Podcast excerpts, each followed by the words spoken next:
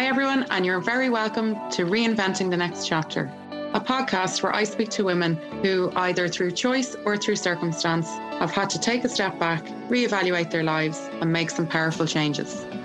I'm your host, Elaine Ryan, life, career, and relationship coach. If you're feeling stuck or not where you thought you'd be in life, my hope is that these stories will give you the inspiration and, more importantly, the motivation to take the first step towards reinventing your next chapter.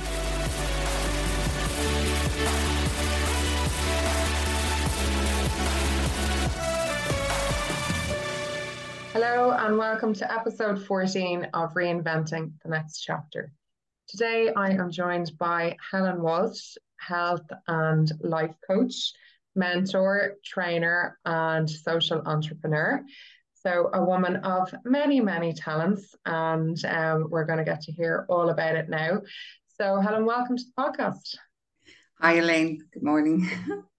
Great to have you here. And um, so, I just did a very quick intro there, but would you like to tell us a bit, a little bit more about yourself and your background? Okay, well, I've been decades doing that, so it sounds like a very long title, but there's very long years behind that. so um, I would have started off in the fitness industry um, after school, and basically, look, I wanted to be a choreographer, and I wanted to be on stage and acting and singing and doing all of that. Oh, wow. And um, it wasn't an option at the time. It was uh, financially just wasn't an option.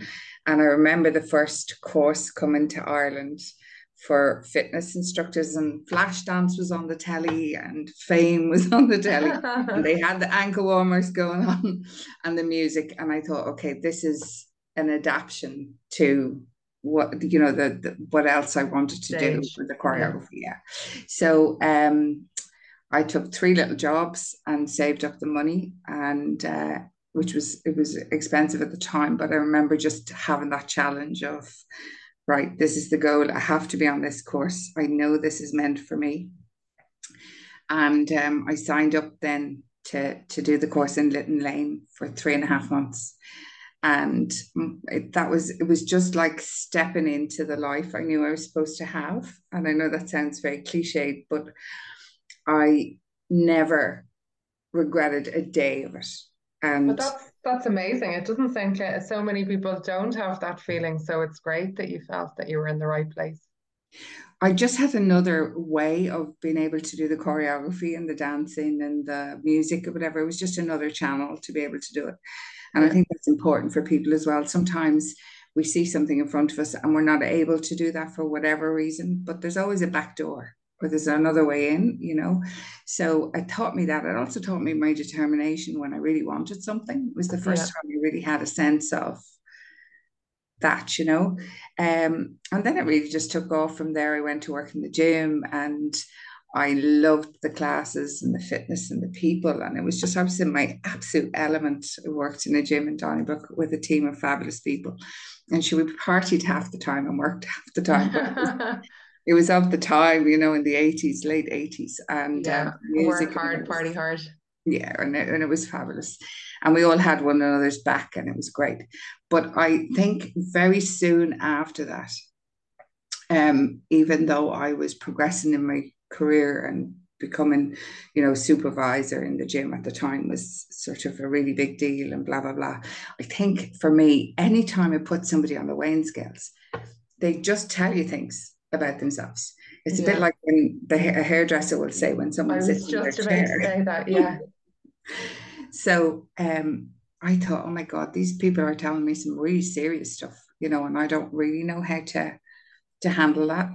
And um, I was always into learning and education, wherever. So at night time, I had just finished doing the Gaiety School of Acting for a year. Oh wow! I, so I you wanted, got that, that dream of of doing the acting, you, you did the course anyway, even though you weren't working in it. I did a couple of ads, which is for a whole other conversation. we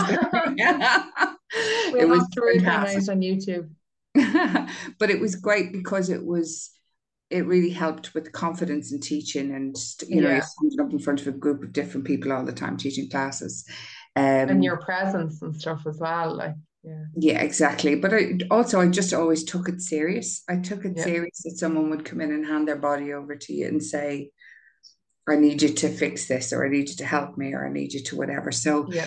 um, anyway, I decided to do the counselling course um, to Ballsbridge College, but it was Maynooth University counselling Right. Yeah. because I thought, okay, I really want to know the right thing to say to somebody if they do tell me something like they're in a, a bad situation at home or whatever. Anyway, uh, I came out of the counselling course a couple of years later with my certificate and going, I'm never counselling anybody. I don't want to sit and process over and over what's wrong and whatever. It just wasn't for me. And at the time, and television had a big effect on my life over the years. Dr. Phil was on the telly. Oh yeah. He'd only just started. He was on the Oprah Winfrey shows at the time. Yeah. And it was, I remember looking up, this is reality therapy. Okay. And I studied reality therapy for a while. And then that brought me to coaching. Yeah. And I thought, oh my God, this is for me. This is so progressive. So I can say this is where I'm at, good, bad, or indifferent. But what do I need to do now to move forward and set a plan? And that just bought into every value that I had in terms of you being able to to take yourself out of situations. Do you think that the background in co in counselling helped the coaching though? A hundred percent because it teaches you really how to listen. Mm. You know, it will also teach you not to react. You Yeah. know, sometimes people tell you horrendous things and you're like, oh, that would be your normal reaction, but you learn mm. not to do that. You learn to, this is a really serious moment that somebody is trusting you with. Yeah. And it's a very valuable moment for them. And how you handle it then is crucial. So I think, yeah, I don't regret any of the training. I did a lot of work on myself Yeah. my own stuff um during that time so it was great so I just went on really at college at night time so I would you know work in the gym but I my education went on to I did child psychology I did cognitive behavioral therapy um I did all sorts of mad other courses in the middle of all that but I just I've just finished the addiction module um now and I just have always thought oh my god there's so much more that you can keep adding on Yeah. Addiction counselling or coaching? the coaching. Uh, it's the addiction diploma, so it's just a, a, a wing of something to add on. Again, you know yourself from coaching. When Yeah. someone sits down with you, they are more likely to have something they're addicted to or some habit that's really destroying them that they're trying to break. That's usually fundamentally what's under most issues. Um, so I again, I just thought I wouldn't mind another bit of an edge on this and to have a different angle on it. Yeah. And it was amazing. I just loved the lectures. I hate the assignments. Yeah. I lose hair when it comes to the assignments. But um and and through one of those courses, uh, it was the child psychology course. We had this lecturer who came in, and she was amazing about.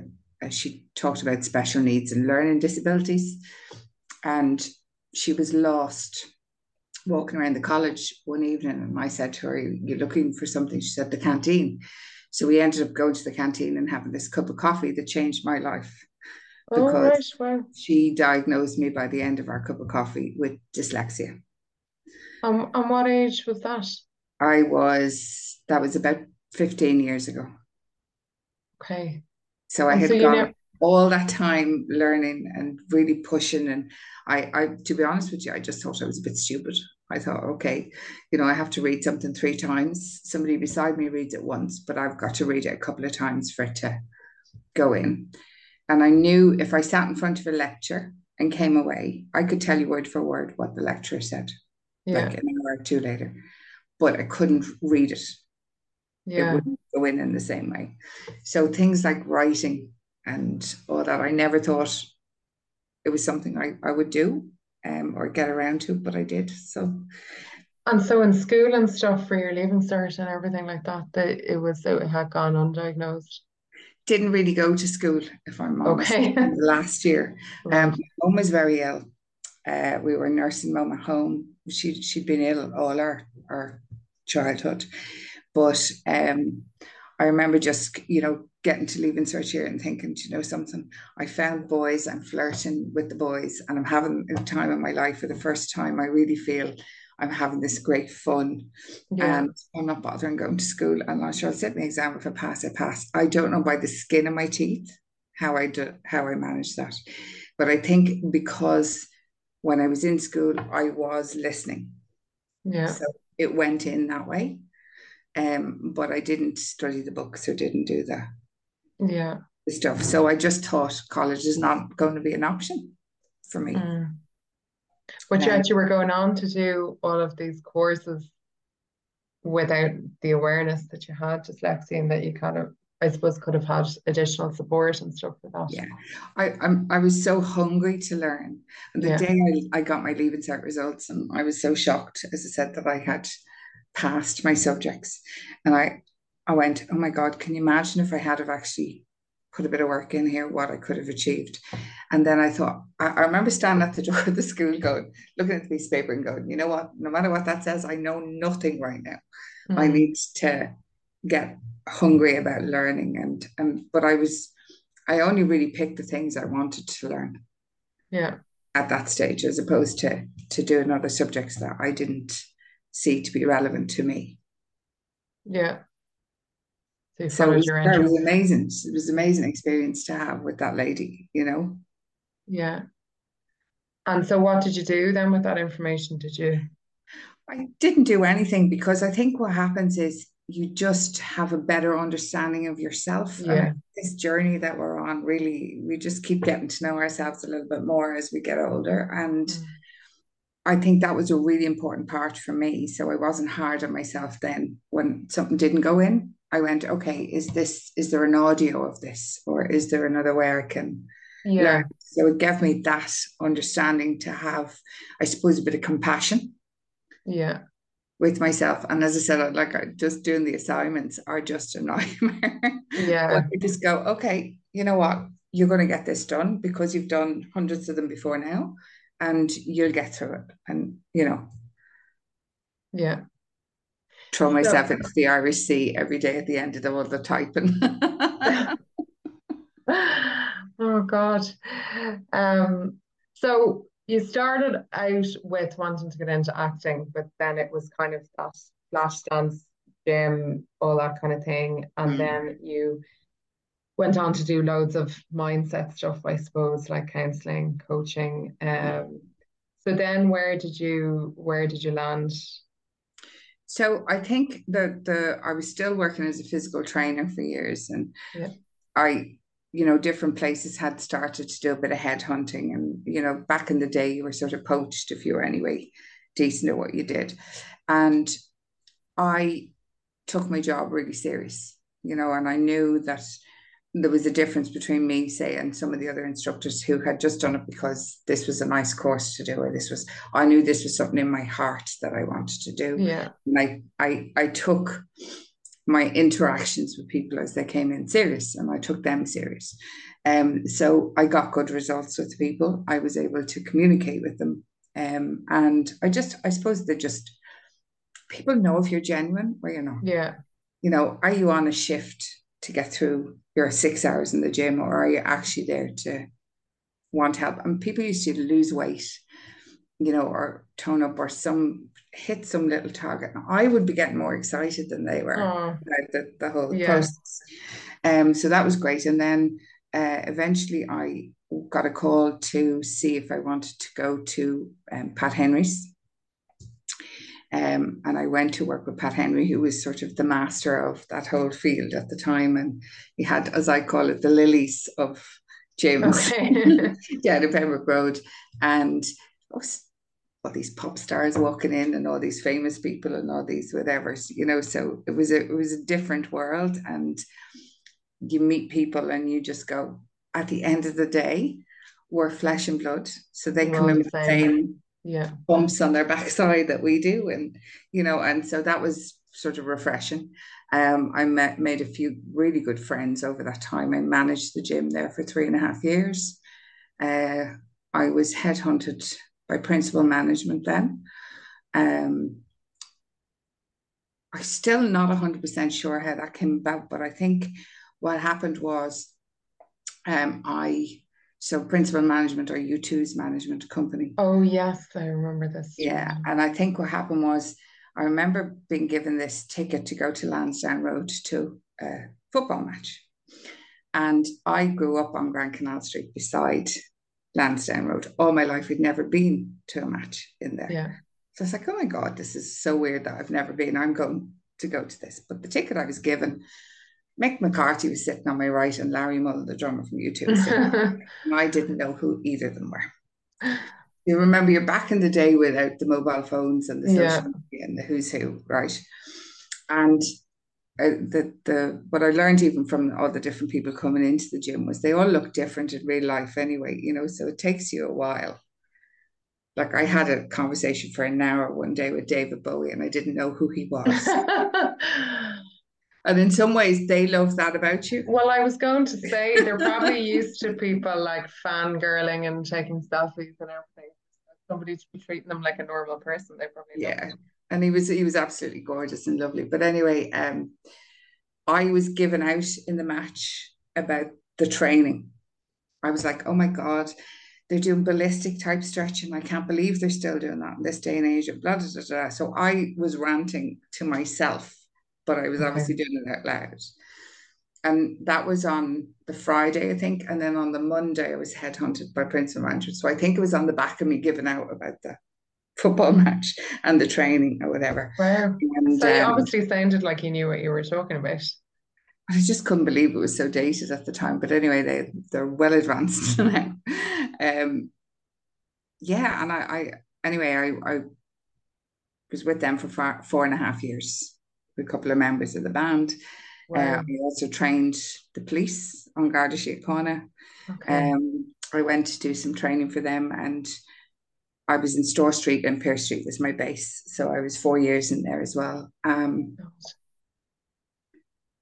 I would get some candidates ready for the emergency response unit testing, Yeah. and we were excelling in that. Like we were doing really, really well. That we had to try and bring our numbers down rather than up.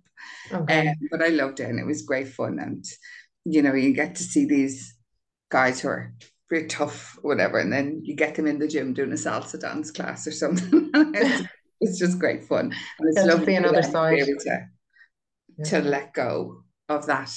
Um, and then something that had happened in the meantime as well was that I, and it was really just after the the coaching, um, a friend of mine was teaching a class in Belvedere College. She was teaching communication skills, and she got sick. And she said to me, "Look, can you go in? It's transition year. They do, they need a facilitator, not a teacher. Can you go in and Yeah. teach this module. This is the module, blah, blah, blah. I said, sure, no problem. Used to stand up in front of people at that stage, so you Yeah. go and think, whatever. And I just fell in love with the boys. Oh, They did so much. There's a room full of kids sitting there with so much potential. And it was so exciting. Um, and she didn't come back then for the next few weeks till the end of term. So I finished that off. And at the end of each term with the boys in there, they fill out a form to say what they got or whether it was useful to them or wasn't, whatever. And so I am 22 years there now. wow. Congrats. I do obviously made a big impression.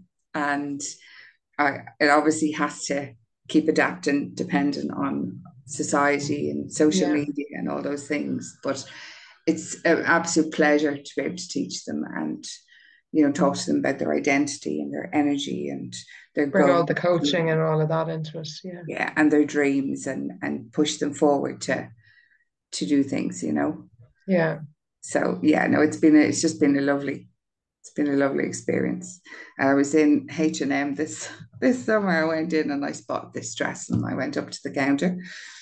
And there was you know the way there's a long counter and there's three people at the counter serving. And the lad at the counter who looked really cool like whatever said oh hiya miss. I'm like oh mortified. Um, and I said, "Oh, I'm delighted to see you working wherever." He said, "Oh, this is this is because of you." He said, "You made me do the, you know, the CV and the interview skills and blah blah blah." Oh, Yeah, and and he called over the other staff and he said, "This is her. This is the teacher I told you about." oh wow. And he said, mean, you brought us to the Dáil and we met Mary Lou McDonald and it was epic. this whole shop is now standstill looking at this whole conversation, oh. playing out or whatever. And they're like, ah, that's so nice. so but I mean, in coaching, you don't often get to hear or see what people go on to do. So that's lovely to you can see the proof right in front of you, like that whatever impression you made on him actually had an, an impact. I just told him I was really proud of him and you yeah. know delighted for him or whatever. And he was loving every minute of the job. You could see just mm. you know he's obviously going to go on I'd say and do something in fashion or whatever but he had touched into that nerve in himself. And you see that's where you it's you, you can't beat that as job satisfaction. You you get to see people develop and become you know who they're meant to be and i thought we forget sometimes and i think teachers even can forget because they're in the throes of tiredness and all the rest the impact that you can have on people and yeah. it's not a power it's not uh, it's there's a very different take on it it's just believing in somebody. Like I will say to all my students, I see something amazing in you. I don't know what it is yet, but it's there. Yeah. Your job now is to find out what that is. And for a teenager to hear that from a lot of the time they're lacking in self confidence and stuff, that to hear anybody believes in them is is really powerful, I imagine. Like yeah, well, I, I, you know, you pick up on cues along the way, and you know the ones that will need a little bit more from you. Yeah. Um, you know, I've had kids with learning disabilities that hadn't like like myself hadn't been picked up on or whatever and I'd spot that a mile away now yeah and I'd one kid who used to just he just fidget the whole time and he couldn't um everyone was saying to him you have to sit and listen you have to whatever and I thought okay what do you really want to do right now he said I want to draw and I said can you listen and draw and he said yeah 100% I said up to the art department get yourself the drawing stuff and sit down. And I just let, let him off to, to do what he wanted to do. And he listened to everything. But I met him this year. Uh, he's he's 30 now, I'd say. Um, but I met him this year with his mum. His brother was graduating from transition year. And he said, Can I? He came up to me and I wasn't really sure. I knew the face, but I wasn't really sure who he was. And I said, he said, Can I have a hug? And I said, It depends on how old you are. and anyway, he gave me a hug. And his mum came up behind. He said, My mum wants to say something to you. And I'm like, Oh. And he said, Because you spotted the learning disability or whatever he said, I was able to change my path from there on in and get the help I needed with my education. I've gone on to become a teacher because he said, I want to be like you. Well, that was me gone. I was gone for the night. Couldn't stop crying all night. I was yeah. so just, it was just a moment of impact, I suppose, where you just go, oh my God, this is worth going in on the days you feel tired or yeah putting your best foot forward on days where you maybe you're not well or you're whatever and putting them first and it pays yeah. off and I think any investment we make into young people yeah. will. You're making me want to be a teacher now. I'm the daughter of two teachers, so they've put me off, but you're you're changed my mind. Um, so God, you've taken so many different career uh, pivots, I suppose. Uh, the gym, then the celebrity training, the guards training, then teaching in Belvedere. And so then the social enterprise bit, where how did that come about? Yeah, um, again, television. Um, I know people give out about television, but it changed my life numerous times. But I was well, it gives you ideas, doesn't it, from other yeah. like I, I was because I was into the coaching before I even knew that it was coaching. I was glued to Oprah Winfrey. You know, anytime she was on the telly, I loved it. And I remember being sick at home. I was living in Shankill and I was sick and I sat down and I put on Oprah and I thought, great. And I remember having this big throw around me and a big cup of tea and just getting snuggled up. And it was an episode about these children who had seen a need for things and collected what was needed and given it away. to wherever it was needed. So, for example, there was a, a home for babies, and all these women had got together and knitted blankets and knitted the clothes and whatever, and then it was given where it was needed. Um, there's another kid who literally went around and asked everybody for their spare pennies, the loose change that they throw in the bowl or the the pocket or the whatever, and yeah. he collected that and put it together where it was. And it was just impact. I thought, I love this idea. I love that people can give something, have to really think about why they're giving it as well. You know, but maybe something they're finished with or something that that is very small to them but if we put it together, it has an impact. Yeah. And so I said, I'll Pass It On, and that was 25 years ago. So tell us about Pass It On then. How does that work? Um, so Pass It On started off with I decided the first thing I do was golden hampers, um, golden baskets, and they were to be for elderly people.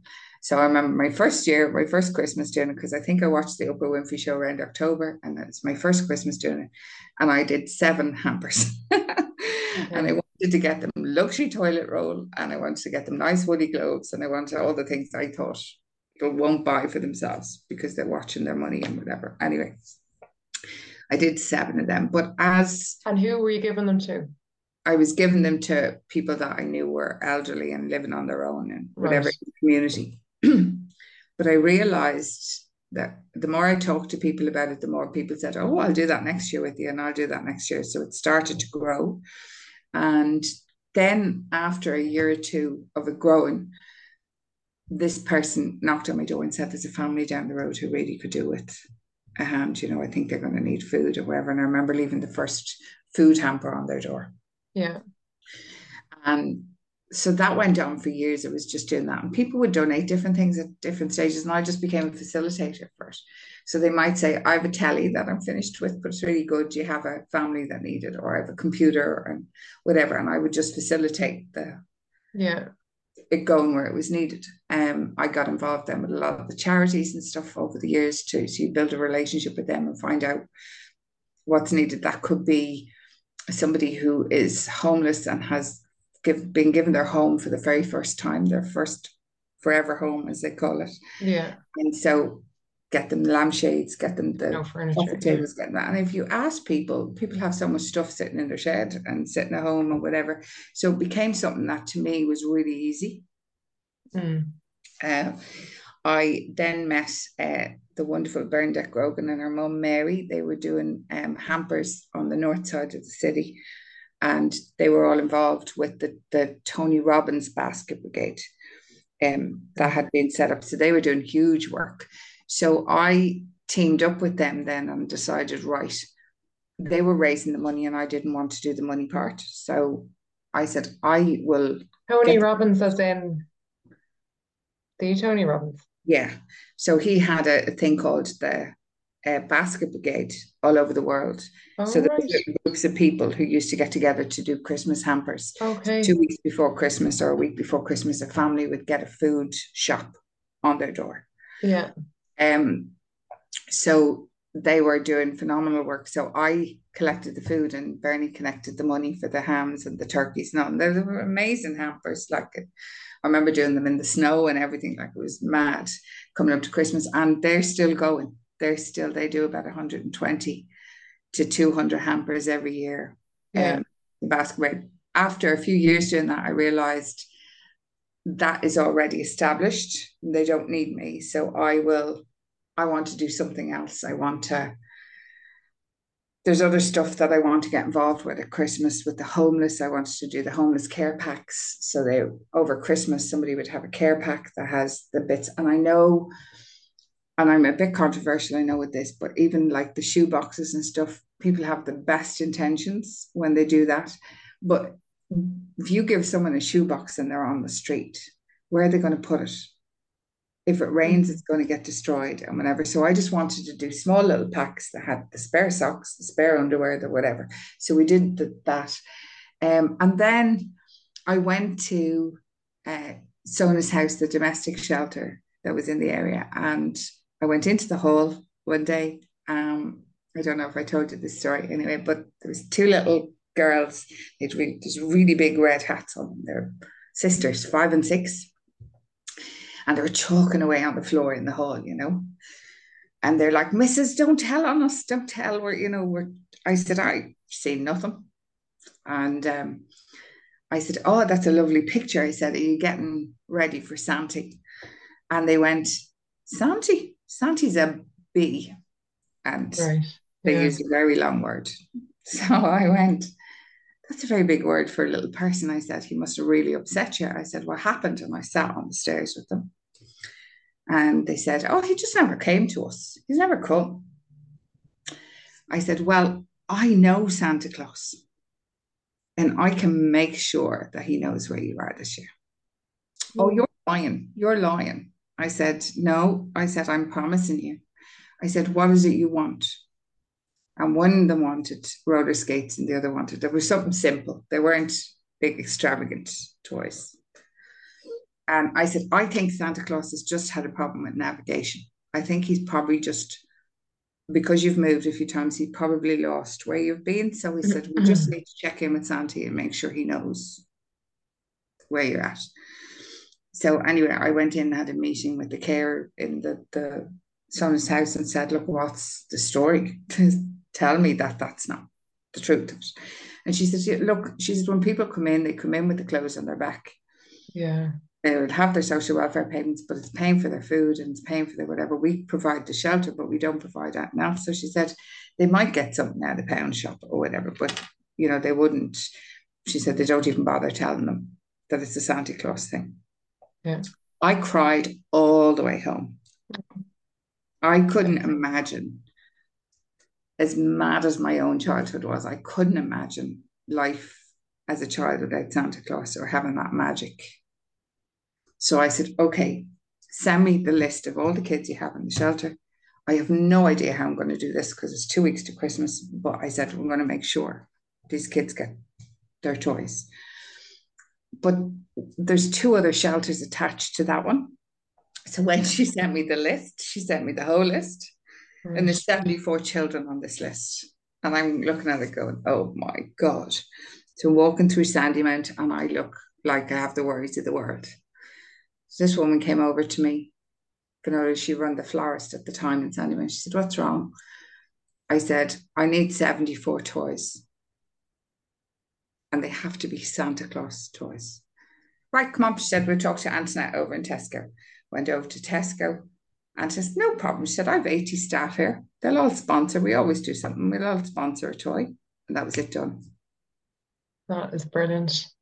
And that was the magic of Pass It On. It yeah. was always you meet the people who need it and then you meet the people who help.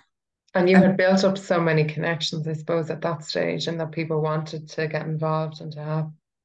But people have come out of nowhere that really, you know, need it. And then we've just added it on. That's grown into Operation Snowball. It's now huge every year. We do over 300 presents and we do the, the three shelters for the kids.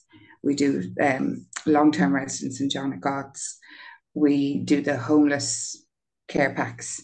Uh, and we're involved with some of the hampers and we do homeless dinners as well. Last year, I think we did 400 dinners for the homeless on Christmas Day. Um, so that just, and that again has a life of its own. There's a community of people now involved with that, and it's nearly part of their Christmas ritual every year. Yeah.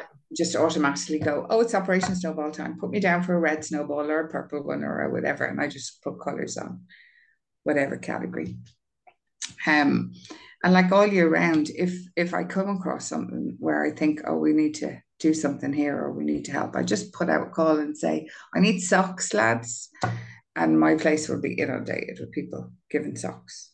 Yeah. You know, and, and it's incredible for people to trust you in that way. Um, so it's been a blessing. It's been from from your starting off from your seven golden hampers to what it is now. It's amazing. Mm. Yeah, no, it's it's just been it's been the the thing I'm proudest of in my life. I think because you witness kindness. Yeah. All the time. All the time. It's about one person caring about another person. Yeah. And it can't be underestimated, can it? Like it's just one small thing. But again, you have people coming back to you years later. Yeah. And you just don't really think there's an impact or whatever. And I remember one young man, and I, I we went to the shelter during COVID, and we normally wouldn't go in with the stuff; we would just deliver it. But we went, we brought Santa Claus down during COVID, and we went in the back gate, eh. and there was a family behind the curtains, and there's this gentleman behind the curtains, about fifteen at the time, and just from the minute I spotted him, there was something about him. There was just something about him, and I called him out and I said, we were given um, selection boxes and stuff, and we had left their toys inside. And I said, Would you like a selection box? He said, Oh no, we, we don't celebrate Christmas. I said, But you eat chocolate. And he said, Yeah, So he was delighted and he said, But I have three sisters. Anyway, long story short, I got to know this chap through the carers. I was like, I want to know what's happening with him or whatever. He's moved into the shelter with his mother he feels very responsible as the man in the house now to protect her domestic violence shelter. And I said, Yeah, but what's happening to him? Because if he takes on that role, his own journey is going to get lost. Anyway, he was highly intelligent. So I started sending him books and then I'd ask him about the books and, and that, that's how that started. And then um, we got him into a PLC course when he finished school up in Rathmines, I said to people, look, he's no money. Can we sponsor him his lunch money and his bus money every week? And somebody stepped up for each week to sponsor that. And then he went for an interview for a part-time job with that lady in Tesco and he got the part-time job. And he's just he's just thriving. And every time he sees me, he goes, Don't worry, I'll pass it on. Oh wow. So, so for him, he said, I can't wait to be something or do something or have something so I can look after other people. I said, You're looking after other people all, every day. You look after your mom and your sisters, and you know, they've settled into a new house. They have everything they need, or check in with them. And he's just doing phenomenal. Gosh, that is amazing. But it's just um, a little break. People just need a little break. Yeah, they need somebody just to to believe in them. Yeah. and I, I know it can sound very much oh god am I great? or whatever. And I don't mean it in that way at all. I'm just saying there are there are there's proof that if we works. step up. Yeah. I don't think it's it sounds like you think you're great at all. I think it sounds like you're underestimating well you can see the impact but the what you've done to pass it on is amazing like in 22 years it's to keep it going and to be able to build all the connections and have such a natural way with people and oh it's brilliant. Well, thank you. And I love it. And look it's great fun as well. You know we have Santa Claus comes into um Cedric's down in Sandymount two weeks before Christmas. And people come with their donated parcels so you come with your red parcel or your purple parcel you meet Santa you have a cup of coffee you have a Christmas carol and it's all very festive and then on the day, all those parcels go out where they're needed. So that's why I called it Operation Snowball. But like we've had, we, we even last year the snow came the night before, and we're like, oh no, there's going to be no parcels. Yeah. And every year people come regardless of the weather. They show up. I've never had a year where people haven't showed up. It's part of their routine, I suppose, as you say at this stage. Yeah, but they go out of their way to make sure that it happens, and then we do Love Blast Valentine's Day, and I know you've been part of that for a long time yeah. as well. And um, and it's literally we pick somebody who's maybe behind on their bills a bit or having a little bit of struggle financially, and we just get everyone to stick a fiver in a Valentine's card and a little note of hope, and that has been incredible as well because uh, people have made a wall out of all the cards. They've pinned them to their wall, and actually that's happened a couple of times. Yeah. Um, you know, and the few bob will just get them out of a hole. And it's great. Um, it's something so simple and sure for most people like a fiver doesn't cost you know it's not a big deal but it can be a big deal to whoever's receiving it so yeah, well you see collectively you're talking yeah. about 700 quid or whatever yeah um that's a huge big deal if you're behind in your bills yeah you know that that gets the electricity turned back on or it gets the food in the fridge or it gets and it's also the idea that somebody cares about you. Yeah. Enough to stick this in your letterbox on Valentine's Day and you get this lift from it. And I think that seems to be the bit that actually has the biggest effect. Yeah. It's all the little messages in the cards and whatever, you know, and they just sit reading them for hours. It takes Yeah. hours to to get through them. So, and that that came from a very selfish place, by the way, because I was getting no Valentine cards from anyone, and I was like, oh well, if you don't give any out, Helen, you're not going to get any back. So I used to stay and send them to like nephews and all the little kids in the area and everything. yeah. And then my friend said one day, why don't you send them to somebody who you might actually get one back from? and anyway, we had this laugh. And I said, well, actually, why don't we just all set, put a fiver in it and send it to someone who needs it? Who needs it? Yeah, that's such a lovely idea. And I think there was probably seven or eight of us again like that the first year we did it. And that was it. And then I just got a notion the following year and I went, I want to do 101 cards. That's what I want. Because Yeah. that's going to have an impact. Um, and that, that's been running now. Uh, Love Blast is 10 years going, Wow.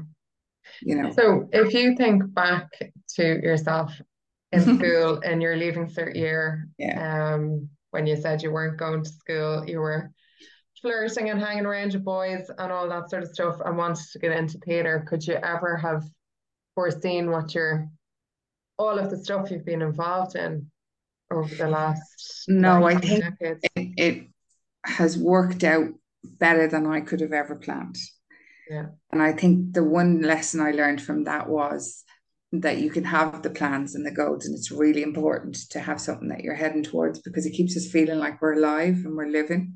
Yeah. But having the flexibility to say, that didn't work out, so I'm going to go in a different door. Yeah. Or I'm going to step back here and just see what happens. I mean, I've had the most incredible things happen to me. I had a life that had a lot of tragedy in it. I had a, um, you know, three of my very closest friends killed in a car accident when I was 20, and I was going out with one of them. And I had my mother died the following February, and then another friend of mine died in a car accident in the May, and it was horrendous. Um, I had a lifetime of worrying about my mum because she was so ill and all. So there was lots of really heavy stuff that I carried in my life. But then I had it punctuated by this amazing adventure that I was on. And I mean, even with some of the, and it wasn't the U2 crowd, it was another um, performer that I was involved with, and whatever. And they used to fly me all over the world, like just have a break. you know, you brought to the Dorchester, there's a suite in the Dorchester for you, you chill out for the weekend. Like I've had the pretty woman moments a hundred percent.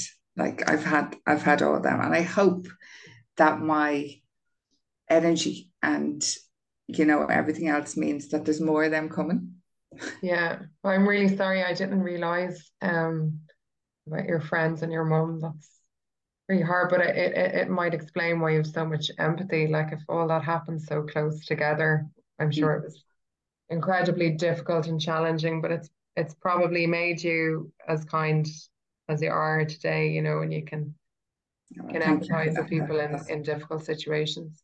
Thank you. I think, yeah, I just think you, when you've been through certain levels of pain, particularly at a young age, you tend to spot it in other people. Yeah, And I think that probably has played out, particularly in my work, say, with some of the STEP programs and the kids who are really fighting their way through this.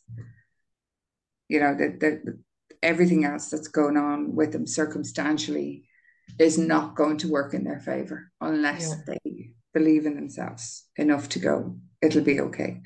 And I, I think at that time, you know, definitely coming up to the accident or before the accident, I chose fun. I chose to have fun. And now when I look back on that time, I chose to have fun with Mark and David and Joe. And, you know, the, the day before our leaving cert, we were all sunbathing down the Shelly banks and having a snog and, you know, having a great time. And we got sunstroke the morning of our English paper. Mm. And when I look back on all that now, because they're gone, I think how incredible to have had that experience and time with them and to have that fun with them. And I could have been sitting in a school at a school desk learning economics, but my that's not the way it played out. That's not to say I'm telling anyone to not go to school. I'm definitely not. Yeah. Um, it's it's so important. But I, for me, for that year, I'm glad I took that time to just have the fun. Yeah. Yeah. Um, well, we've covered we've covered loads, Helen. Um, uh, what what advice would you have for anybody? Um, because mainly this podcast is for people that want or maybe stuck or have a decision to make and they don't know how to start or get going.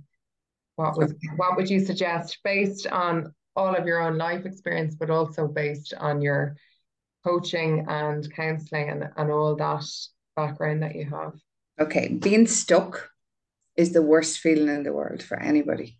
Yeah. And a lot of people, when they need to move forward or they're moving forward from something, there's a sense of grief people don't tell you about as well. It's like you're supposed to have the plan and then move forward.